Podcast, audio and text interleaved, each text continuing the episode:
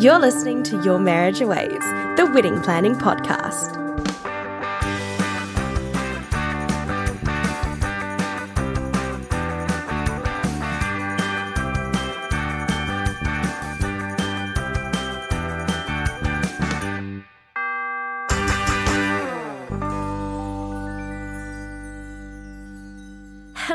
And welcome to this episode of Your Marriage Awaits. I am joined by the lovely Laura Giddey.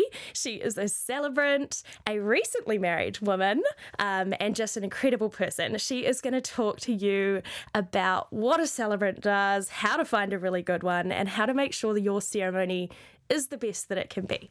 I'm going to pass it over to Laura, and she's going to tell you a little bit about herself. Yeah, hi. Thanks for having me in this cute studio. So I've been a celebrant for coming up 11 years. My first wedding was in 2012. So I had friends that asked me to do their wedding when they got engaged, which was really lovely. So my first wedding was for people that I knew and loved, and I got a little bit emotional when I announced them as married, at the end of the ceremony, but nobody cared because they all knew that I knew them, and it was lovely. And then I just really got the bug, I guess, and had other people asking me, and friends of friends kind of built it up over time, and now it's the main thing that I try to focus on as my job, and I love it. It's just every wedding is different because every couple is different. It's never going to get old, I reckon. It's the best job. You probably think your job's the best job, and I think my job's the best job. I think a lot of wedding vendors got into weddings because of their friends. So thank you, friends. Yeah. If that was you, friends, we appreciate you. Yeah, definitely. The first wedding I did actually was for my photography teacher, which was kind of scary, but then friends. Yeah, because they're like, well, you can just do mine as well. Thank you, all right. I have married some celebrants, and there is definitely an extroverted, they know how good it can be, and they're trusting you to do it. And what it's supposed to be. They're like, because I feel like with first dances or whatever, it's like, yeah, you muck it up, but no one knows what the choreography is, but they kind of know how the ceremony is supposed to go. Yeah. Ultimately, they trust you, and they, they love you. That's why they've asked you to do it, but you're just, doubting a bit on the inside. Yeah, for sure. Yeah. Well, I'm so excited to have you on the pod today. We are going to be answering a few questions from our Instagram followers. And if you're listening to this now, you can follow us on Instagram and be a part of asking questions for our future guests. So just look out for the stories, and then your questions will be answered. So we have a few questions that have come in. A lot of them are really about kind of what is a celebrant's role. So do you want to kind of cover a little bit about what a celebrant does, and then maybe we can delve into a few more questions that they've had? Yeah. I think it can be a bit confusing, or, it's a bit weird when you start planning your wedding, because in TV and movies you see, priests at weddings as the celebrant, and, you see what they do, but then you don't really, if that's not what you're looking for and you're wanting a another kind of ceremony, then, you don't really know who this person is, what role they're going to have, if they're meant to know you, if it's meant to be personal, all those things.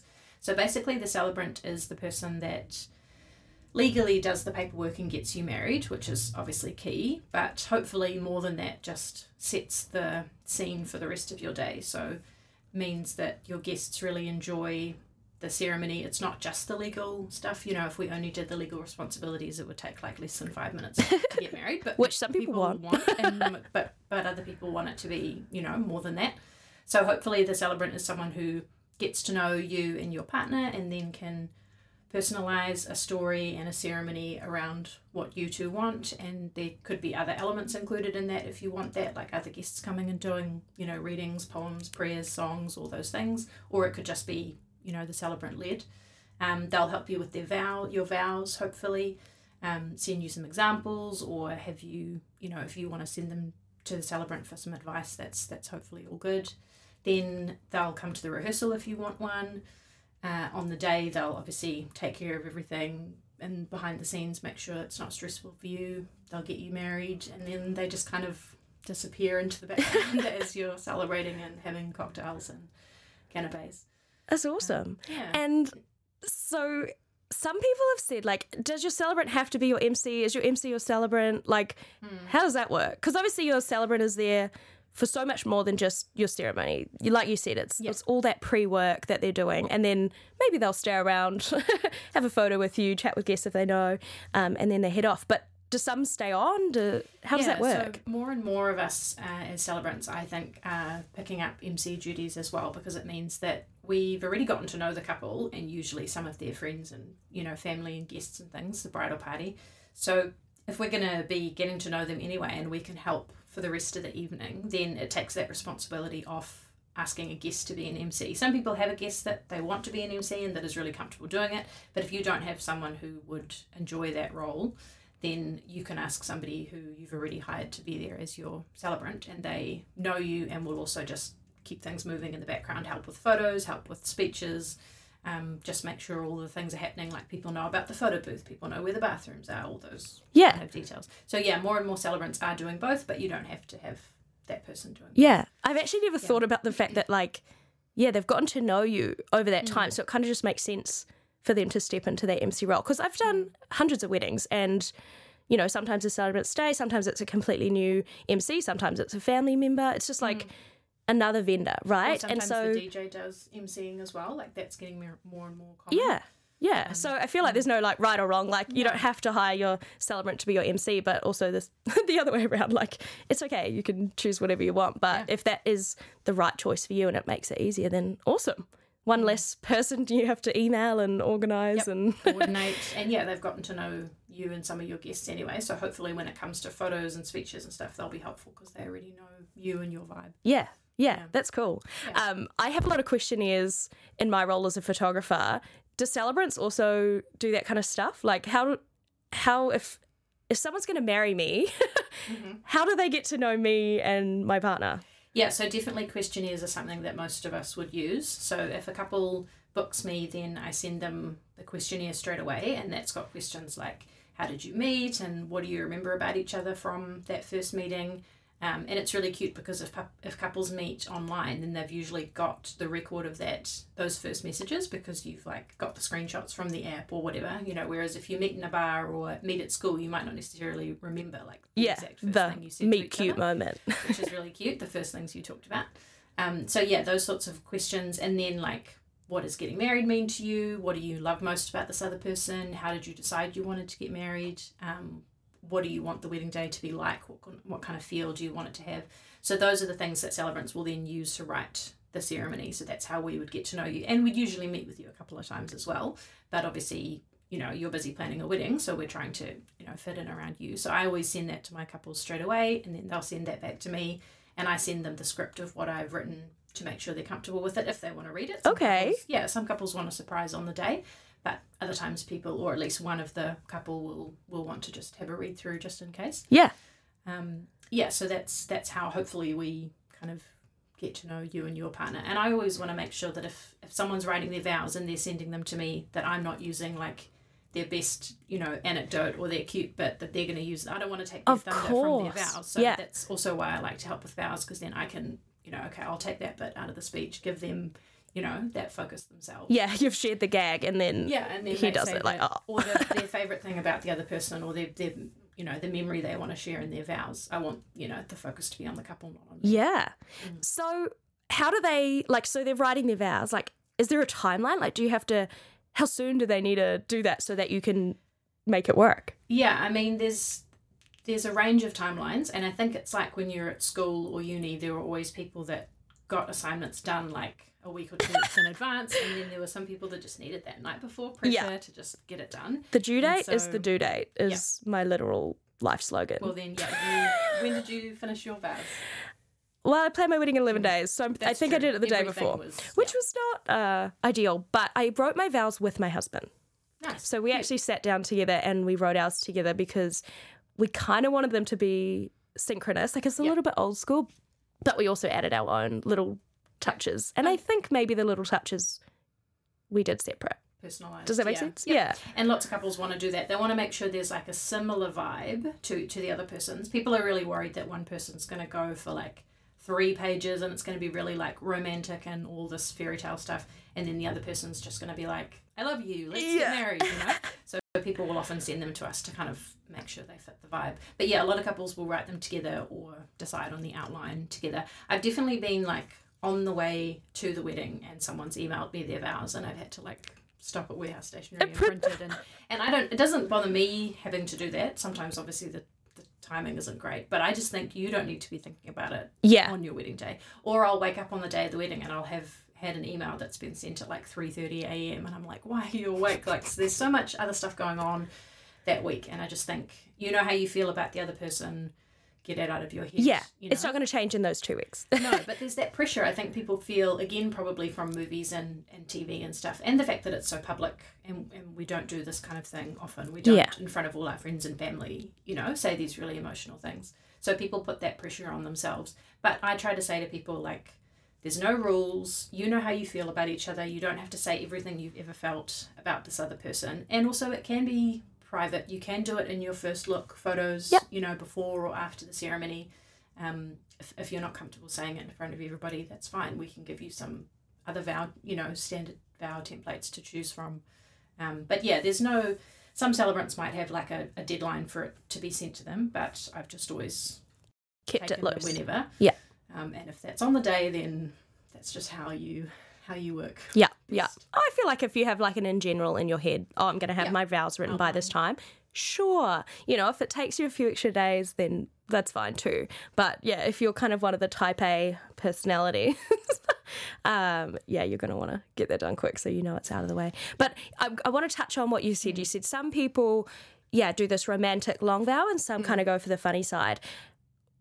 And one way to kind of avoid that happening is sending that to your celebrant pre and knowing. Is this something people should talk about? Like, hey, I'm writing my vows and, you know, these are the kind of things I'm including. Like, they can still be a secret. You don't have to tell your partner who or what it's about. Like, it can be okay. But you know what I mean? I think if you at least start the writing process together where you say, like, I'm thinking roughly this many words, or I'm thinking it's going to take this many minutes, you know, and this is the vibe that I'm going for. I think mostly people know themselves and their relationship more than they realise, and they do tend to have like a matching kind of tone and vibe. I also had another couple that they both sent their vows to, like, I think it was like a sister-in-law or something, or a close friend, and so that person did the kind of checking and, you know, making sure they match, because that's someone that obviously knows them and knows them both. But I think most of the time they do end up matching and having a similar tone. I've also written like a template where you could decide, okay, we're both going to say the same first line and the same last line. That's cool. And then we're going to follow, you know, here are some things that I love about you, here are some things I'm looking forward to about getting married, here are some promises, you know, so that you know it's generally following the same thing. And also because it's intimidating just to have a blank page and be like, what do I say about this person? And then Google how to write vows. And you want to avoid that, because there's going to be online, but there's too much. There's going to be thousands of pages, and it's so different. So, lean into your celebrant, I guess, really is the tip on that one. They'll be able to guide you, maybe provide templates if you need it, but also can check it. Not that it's wrong, but check it to see if you're matching kind of in your tone and your... and what you're talking about. No one's ever sent me anything where I've been like, oh, don't say that. You know, there's you can't get it wrong. Yeah. But yeah, if you want a bit of a tone check, then your celebrant should definitely be able to help with that. Yeah, totally. Cool. One of the other questions, which I think is a massive one, that's come through, is can my friend be my celebrant? So this is quite a big topic. What do you think? Yeah, so a lot of people are quite keen for a friend or a family member to get registered in order to marry them. And like we said, a lot of us started out in this industry because friends asked us to do their wedding in that role, and then it's just worked out for us that we've continued doing it. It's a bit harder now to have that person, you know, it's a bit more of an effort to get registered. You've got to pay, you've got to have interviews, you've got to continue that registration if you want to. So I wouldn't necessarily bank on it happening especially if there's a short timeline before the wedding. Like, you do have to allow a bit of time for that process. How long? Like, I would at least allow 6 months, but probably more like 10. Okay. Because especially if you're applying over summer when they're busy with everybody, and getting wedding licenses and things. And they also don't want you to only apply if you're just planning on doing one wedding, because then it's not a community service, you know, as to be a celebrant for everyone else. Yeah. So the other way to do it is if you've got a friend who you want to be involved, a good celebrant will be able to include that person while still also doing the marrying. Because, I'm sure your friend is great and obviously knows you and loves you, so they can do the bit where they talk about the two of you and how cute you are and how you got together, all those fun things. But then the celebrant can do the introduction, weave that into the rest of the story, you know, offer the help about vows and rings, and obviously do the legal signing. And so a good celebrant can include that friend while also not putting all the pressure on them to have to do this thing that they don't know how to do. Yeah. And so that's a way to do it that is easier for the friend and puts less pressure on the timeline, like making sure it happens, but also includes a celebrant who, you know, we've done lots of weddings, we've had training, we've had experience, we've got a network, we've got, you know, support systems behind us. So unless you've got a friend who does really want to continue to do it, then I think I would probably look at that option. Yeah, in case. Yeah, because stress maybe. Right. Yeah. And I feel like some people think, oh, it'll be cheaper, I'll pay my friend, they'll get registered. Mm. And like you said, like, they're wanting people that want to continue doing it. So it could be tricky in those interviews or like reference parts to kind of solidify that. So it's not really so much about the money side. Like if you really want your friend to do your ceremony because you adore them and they know you so well, you're going to get a celebrant that will weave that in to it. And that's great. I think that's really lovely that that's something that celebrants do. It's not because it's not about them, right? The wedding is about that couple. So all of your wedding vendors are going to want to do what is best for the couple, and that includes the celebrant. Including so person, then, and the same as sometimes people have got a family member that is a pastor or a priest or has a religious background, so they want to include that person, and that's the same thing. They might not be legally allowed to do the marrying, but a good celebrant will want to support the couple to do whatever they want. Yeah. And that includes including those special people, and then letting that special person also just sit back and relax and enjoy it, like not having to kind of oversee the whole thing. Send off the paperwork later. Yeah, that's right. I'm going to have a look at what other questions came in. Oh, can we use generic vows? Yeah, so when they say generic, they probably mean like the, you know, for richer, for poorer, sickness and in health, maybe those kind of things, or just, you know, you've Googled vows and you've come up with something. And yeah, of course you can. And other people have written really beautiful things and put them on the internet. You don't have to reinvent the wheel. You definitely can use generic vows. If you feel more comfortable, or if you're going to write each other a letter that you're going to, read that morning, or if you're going to do the first look vow idea, but you just want some simple ceremony vows, then absolutely. Yeah. Yeah. One question that came through quite a lot: how much do celebrants cost? Yeah. I mean, like with anything, giving a number is not really going to show any context. It's impossible. Any wedding vendor, how much are flowers? Well, what do you want? Yeah. How much are photos? Well, what do you want?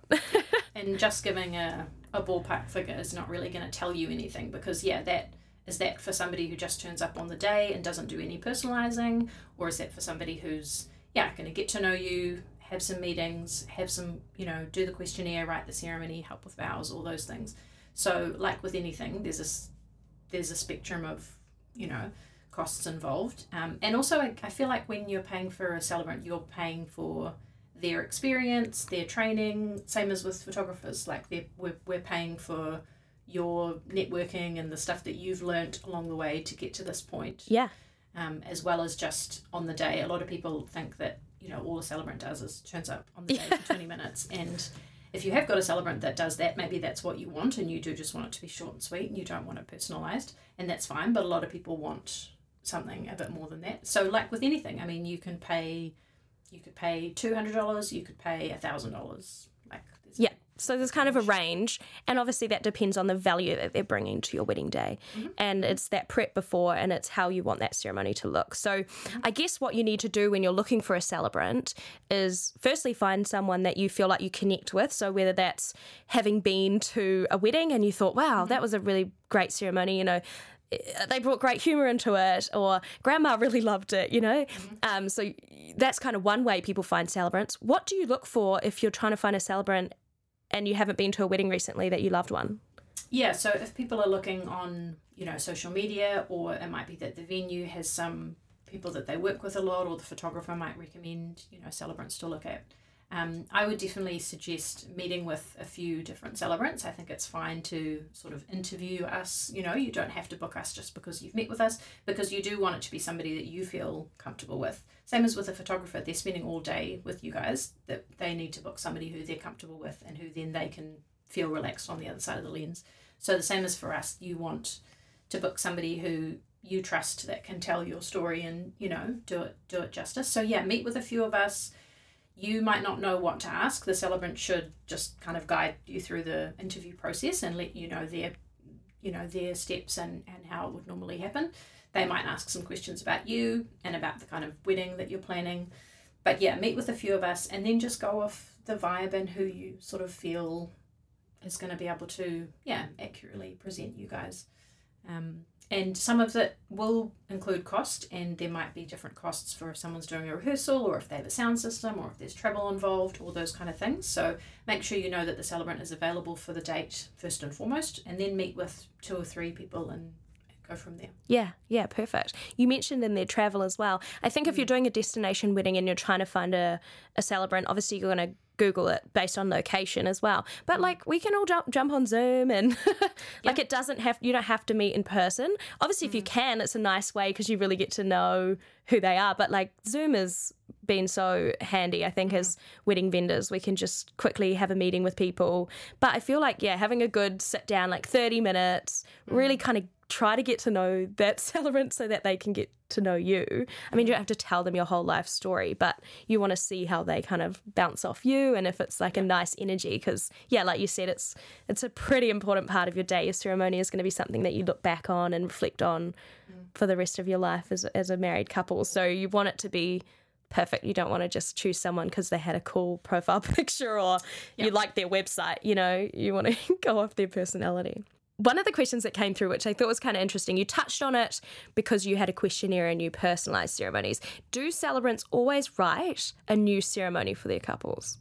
I would say that a good celebrant should, but some of it will depend on how much we're getting from the couple on their questionnaire. So if people are just giving one-word answers or not very much detail, or they just say, I don't remember or I don't know as the answer, then that kind of leaves us really needing to draw on like creative writing, but also maybe some previous weddings that we've done, because couples will have similarities with other couples that we've married. So maybe they were high school sweethearts, or they've been married before, or they're blending their families, or they met online, or any of those things. So sometimes we will draw on other things that we've written for different couples, but if a couple gives us really good information on the questionnaires, then we won't need to do that because we'll have plenty of gold to kind of work with. So it should be personalised, but that's also going to depend on a bit of give and take from both parties. You'll know that in the booking process. You'll that celebrant will explain to you, this is how I base my ceremony, it's off the answers that you give. So top tip, fill out that questionnaire like it's an exam. Give as much information as you can. Do them if you want, like send 2 separate ones if you want to. That's really a fabulous idea, because then they can mush the 2. Yeah, yep. Okay, I like that. Do 2 copies. Both do it, yeah. That's cool.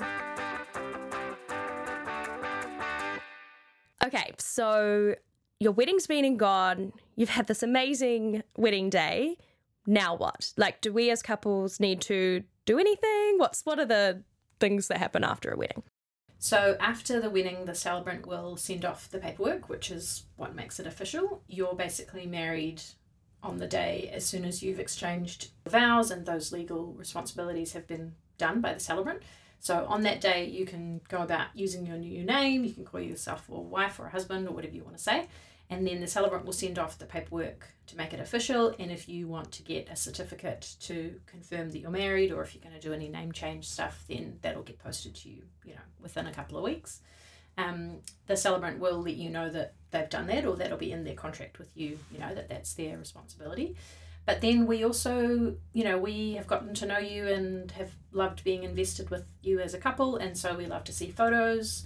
If we've gotten to know the other vendors, then we might already see those when they get posted, but we love being tagged in photos and being a part of that as well. The celebrant might also stick around a little bit to get a photo with you after the wedding themselves, or the photographer might do that. So we love to see the video and the photo after it's all been and done. And then it's this lovely relationship where you've got to know someone on one of their happiest day, and then you've always got this special connection with them, and maybe you stay in contact, but it's this kind of funny relationship that's just like encapsulated, and then it's done. Yeah, it's such a privilege. I think it's such a special role that you can play in someone's wedding day. As you were sharing, I thought of a question because I think people will wonder, on your wedding day, the celebrant always gives someone a copy of paper.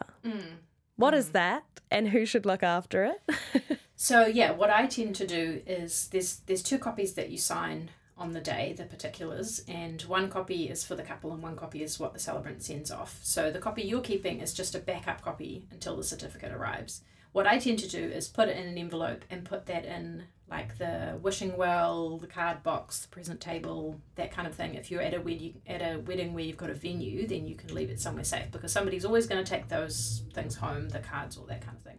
If you're doing a wedding somewhere else where there isn't that set up, or you've got an online wishing well or something, then I usually trust one of the parents to hold on to it, and I'll put on the envelope what it is and that they don't need to do anything with it. I've never really given it to the couple because they've got so many other things going on. And it looks awful in photos. And you just hold in this envelope, and somebody might put it in their suit pocket and forget about it, or put it down, you forget about it. Some celebrants will send it to them after the wedding and just not give it to them on the day at all. But yeah, that's just your backup copy of the wedding licence with all your witnesses' signatures and those sorts of things on it. But once the certificate comes through, then that's your proof that you've gotten married. Perfect, because I knew someone would ask that question. Fair enough.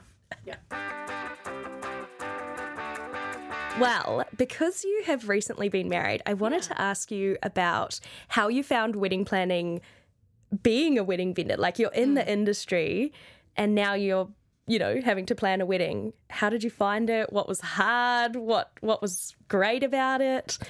Yeah, so we were engaged for, I'd say, about a year before we got married. And I quickly knew what I did and didn't want for our wedding. I mean, I can say we, but it's mostly that I knew, because he hasn't been to as many weddings as I, have, and didn't have all that kind of experience he was bringing to it, which was most of the time really helpful that he didn't have all those preconceived ideas, as we were deciding things. But I quickly had a list of things I knew that I didn't want. And then it was harder to sort of nail down what I did actually want. But I think because I've been to so many weddings, I knew the things that people would remember and focus on, and the things that are lovely, like fluff, and great if you can afford it. But I knew what was going to be important, and that was that we'd have all our favourite people there, we would get married, there'd be food and drink, and somebody would be taking awesome photos. And that's what we had. So I loved our day, obviously. We're all, we all think our wedding day was the best. But yeah, we had heaps of fun. We got ready together. We didn't have a bridal party, so we spent the morning getting ready. We'd seen each other's outfits already, so that was a really nice, relaxed time. And then we went into town for some photos. And then we walked into our ceremony together, which I think was one of my favourite parts of the day, just coming in together, seeing everyone sort of happy, smiling faces. And we walked into the Jurassic Park theme song, which is from my favourite movie. So that was really fun. And then I trusted my celebrant, who's a really good friend, and I knew that she'd be awesome at it. I didn't see what she was going to say beforehand because I knew that she'd be great, and I didn't feel like I needed to manage that side of things. Yeah. I said to my husband that he could look at the ceremony if he wanted to, because obviously he didn't have that experience with it. But we just both trusted her to say whatever, and it was awesome because then it meant we were hearing it for the first time in the ceremony, and we also had a videographer, so we've been able to watch it since. And it was really cool to hear it for the first time, and there were some surprises in it that, we weren't expecting. We also did our vows separately, so we didn't know what each other was going to say. We knew roughly length and like the type of card it was going to fit in, that sort of thing. But yeah, it was fun being on the other side of the ceremony things, because I guess I had a vendor that I trusted and I knew would be awesome. I could just let her do it, and that she would take care of things. I think I probably took over when we did the signing just by default. I was just like showing our witnesses where to sign, and it's just what I'm used to doing. But it was cool as well to be able to sign like in the partner and the bride slot rather than in not the celebrant slot. Well, imagine if you went to write it and you're like, oh, wrong one, and she has to marry him. So it was an awesome day, and I think we focused on what was important to us and what we could afford, and we didn't want to expect, our parents or our families to contribute, and they did, which was awesome, but we didn't want to expect that. We had a really fun day, and I'm really glad with all the decisions that we made. I think it's easy to feel overwhelmed with like there's so many options and there's so many beautiful ideas and venues and photographers and things you can do, but you also are planning for the rest of your life together. And that's one of the reasons that I love even the name of this podcast, the fact that it's setting you up for the rest of your marriage together. It's not just about this one day. And if you've got the money and the resources, then sure, have a lavish, amazingly styled wedding. But I don't think anybody should do that if it's going to put them into debt or stress or, any of those things beforehand. So I think you can get carried away, but as long as you kind of pull yourself back in every, few weeks and just think, okay, so what's going to be most important to us? And that'll be different to different couples. Like some couples will really want a band because live music is really important to them. Some couples will, really want a big bridal party because that's important to them. There's, a range of things. But if you've decided what is key for the two of you and focus on that, then everything else will come together with, with that as your focus. Yeah, it's about those priorities. And I think, we talk about it in the budget episode, sitting down and you coming up with what your top three are, he coming up with what his top three are, she's like whatever, like then you're comparing and going, okay, these are actually what's important. Let's put our money into that, or let's make sure that that's a real highlight for our guests. And it sounds like you did that with, your venue so that you could have everyone there and, your photographer because that was really important. And, video so you can listen to your ceremony again because that's your whole, life as a celebrant now. So, it sounds like... We had our reception at a bar, so it wasn't... We didn't need to have a sit-down fancy meal. It was all... beers and pals and fried foods and fries and, that was awesome. So that was important to us just to have it kind of relaxed and, we didn't have a seating plan or, table decorations, anything, because that wasn't important to us because we had the focus on photography, videography, having everybody there and also the focus on it not being stressful for anybody because I still had a summer of weddings to do, so I couldn't put everything into it being a DIY thing or a really expensive thing. So we had family travelling. We wanted to be able to spend time with them and not be planning right up until the day. Yes. I told myself in the planning process that I didn't want to be going to a mall the day before the wedding because I had to do something or I had to get something. Mm-hmm. I was like, if it hasn't happened by the day before the wedding, it's probably not crucial and I'm just not going to do it. Yeah. I think that's really important to touch on too. If you are doing a DIY wedding, you are then committing to kind of being the person that has to sort that out. You're going to delegate, but at the end of the day, if you need to get something the day before, that's you.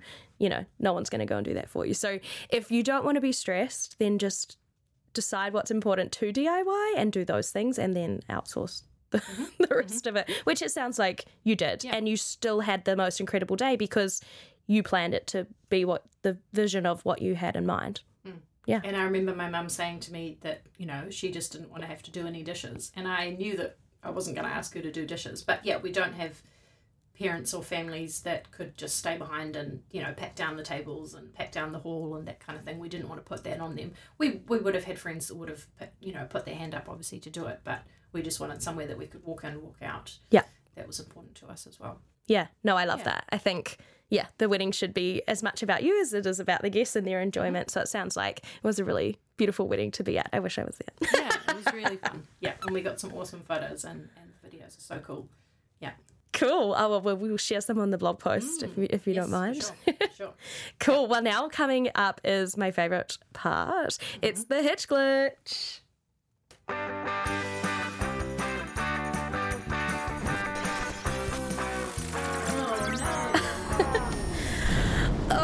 Explosions. I hope there's no explosions on your wedding day. I haven't had weddings with explosions yet. The statistic is 1 in 500,000 weddings. I hope there's a graph for that. Does the census? Nah, the census does. This is important information that they need to collect. Well, this is the time where you share any horror stories. No, horror story sounds awful. Sure. Incidences on wedding days haven't quite gone. Yeah, and to some level, every wedding is going to have things that don't quite go to plan. Yeah, and hopefully, if you're relaxed enough, then there might be a hitch. There might even be a hitch, hopefully, or a glitch rather that you don't know about. If your friends, family, bridal party, partner can just take care of something as it pops up, you don't even know. Then that's the ideal, or your vendors. Yep. But in terms of glitches, they've definitely been. Auckland can be very busy in summer, and a lot of glitches will be around travel, getting to venues, ferries, traffic, all those kinds of things. A lot of venues in Auckland are kind of on the outskirts of the city, so you're having to go, through So I definitely had a wedding a few years ago where I had a couple that were getting married at a family property, and the bride was, I think it was 45 minutes late in the end because the zip on her dress had broken, and so she needed to be like sewn into it rather than getting another zip in time. And we knew that that was happening. Somebody had let us know that that was why they were taking longer, and which is such a relief because you can imagine before the internet and cell phones, somebody's just standing there potentially at the front of the church not knowing what, like, that's the nightmare. So I knew that that was what was happening and that they were going to be delayed because of it, but it was also one of the rare days that summer where I had a second wedding that day, and I'm not able to often do two in a day because, again, with Auckland and travel and those kinds of things, you can't get across town. Everybody wants to have a wedding at 3 or 3:30, so unless there's like a morning wedding or an evening one, you often can't do two. But this one, because the venues were close enough, and one was a later afternoon one, I had another one booked, and these couples knew about that as well, but nobody plans for the zip on your wedding dress to break, so it was fine, and I was able to get to both. But and the other couple were relaxed, and they were already hanging out with their guests. Okay. It was a smaller family thing, and so they were just able to kind of continue, and I didn't get there, that much later. I probably couldn't stay and kind of mingle with the first couple as long as I would have, but I was still able to do, everything that we planned. Ooh. But it's, there's not many weddings each summer where I do have two. Yeah. But there is, you just have to make sure now they're that extra organized bit. A little bit more of a buffer in terms of time, because you do have to just factor in things that you can't plan for. And then I had another wedding in my first few years that was on a beach, and before the bride, it was a bride and groom, and the groom was there but the bride hadn't arrived yet, and we had just like a desk, one of those old school desks on the beach that we were doing the signing on, and I think I'd put paperweights down on the paperwork, but it was windy and the paperwork flew into the ocean. Luckily, all the papers? The two copies that we needed to sign, not my script or anything, but, the legal documents. This was before they were online versions. So now you get a wedding licence sent to you on email, and so you've always got that digital copy. If you lose it, someone can print it again, and we could have, just delayed it. But this was... before those times, you just got given an envelope that you couldn't lose. That's the document. And so luckily a couple of groomsmen ran down the beach and went into the water to get the paperwork. I didn't. I had some photos, and I can send you the photo of me just kind of stepping back, just making sure that someone's in control of everything, but I'm not the one going in the ocean. And so they got them out, and it was so hot, peak January wedding, that by the time we got to the point in the ceremony where we needed them, they had dried out. And so now I've got like bulldog clips and clipboards and everything's like held. Sometimes I give the paperwork to somebody sitting in the front row to hold on to. I just don't want to put it anywhere near a cliff or a body of water. And luckily now we've got this online copy, so there's always a backup.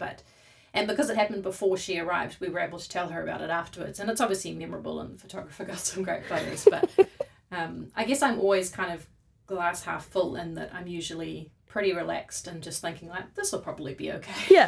That was a situation where it definitely might not have been, but if something does happen to your paperwork on the day, then the celebrant will continue to do the ceremony and just arrange with you to do the signing at another point. If they're not able to get to a printer, or if something's happened, then they are able to make that work. But this was a situation because would it be if that went tits up and the paperwork dissolved or whatever, would that day they got married be their wedding day?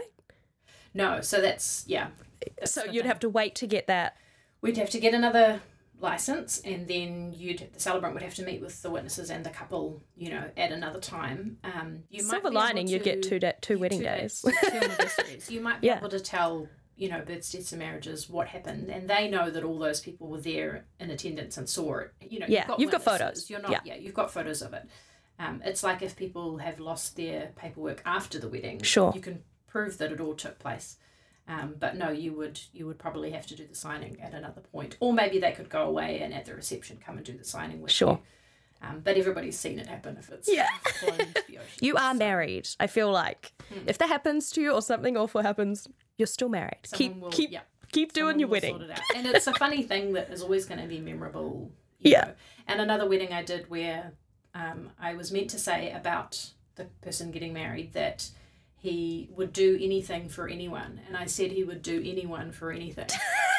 And it was this Australian couple who just thought it was the funniest thing. They'd come down and it was a wedding on a boat that we had out in the harbour, and they just thought it was hilarious. And every time it's their anniversary or I talk to her on Facebook, like, she'll always message me about it, and it's just so funny. Like, at the time I was mortified, obviously, but it was the right people for it to happen to, because he just thought it was hilarious, and so did his friends. But you know, stuff like that happens. People will just remember, if you've got kids involved or dogs involved or anything, something will go slightly off script. Yeah, it's going to be fine. Yeah, you'll get married. Something always happens on wedding days. I had this couple, I was photographing their wedding, and they decided they were going to do like the raffle idea for witnesses. Mm-hmm. So they just put like a cute little note under the card, like on a card under the seat. Mm-hmm. And it was the girlfriend of someone that they had to like invite. That sounds awful. Well, if you're watching this, I'm sorry. As well. They didn't know them as well. Yeah. And they came up and they signed it, and then afterwards they were like, maybe we shouldn't have done that. So I feel like, think about the trends. If you're going to, is that something you really want? Would you be happy for anybody at your wedding to sign yours? When I've done those ones, I've usually done them, stuck them under the front couple of rows. Yeah, I'm hoping that it's someone close enough that is sitting in those seats. And I have said the same thing to the couple in the planning process, like, okay, could be anybody. Yeah. Like, are you going to be okay with this? Is it going to be funny? So you've got to think through. Yeah. I mean, they have a good story now, but I think I'd be a bit like, their witness stayed together and it's still in their lives. Yeah. Actually, I'd love to find that out. Yeah. Yeah. If you're watching, please tell me. The relationship and the friendship survived. Yeah. I still remember my parents have their wedding, like, marriage certificate on the wall in our home. Mine's in a, like, Ziploc folder. I've never seen anybody, apart from of a certain generation, have it on the wall. But was there one a nice, like, border, nice fonts? No, I think it was literally like the paper, but, like, like probably the just second copy. It was very sweet. It's lovely to put it up on the wall, but it's not an attractive piece of paper. No, mine I literally just used to change my name on everything. And also, like, put in your to-do list for after your wedding if you're changing your name. There's a lot of things. Yeah, it does take a bit. We didn't, neither of us changed our name, but a lot of couples are aware of that process, and some places need the certificate copy rather than just the copy you signed on the day as proof. So you've got to keep that or get another copy and order it. Order it so it comes so that you can do all that thing, all that stuff. To you automatically. I also tell couples to take their signed copy that they are given on the day, take that with them on their honeymoon or something. You might get an upgrade. You might get a bottle of wine at the hotel. Like, tell them you just got married and this is the proof. Like, you don't know until you. That's a great tip. Just take it with you if you're going straight away and you're not going to get your certificate in time. Just, splash about how you only hopefully get married once. Yeah. And they're not just going to be like, wedding ring, because anyone could do that. Yeah. Paperwork. Yeah. I love it. That's diligent.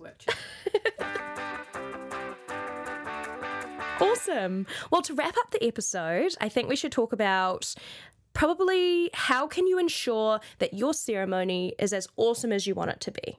What are your top tips to ensure that your ceremony looks like how you imagined it? Yeah, I think you want to meet with a few celebrants like we talked about, so that you find somebody who you really connect with and who you feel comfortable with on the day, and that you trust on the day to, take care of that responsibility.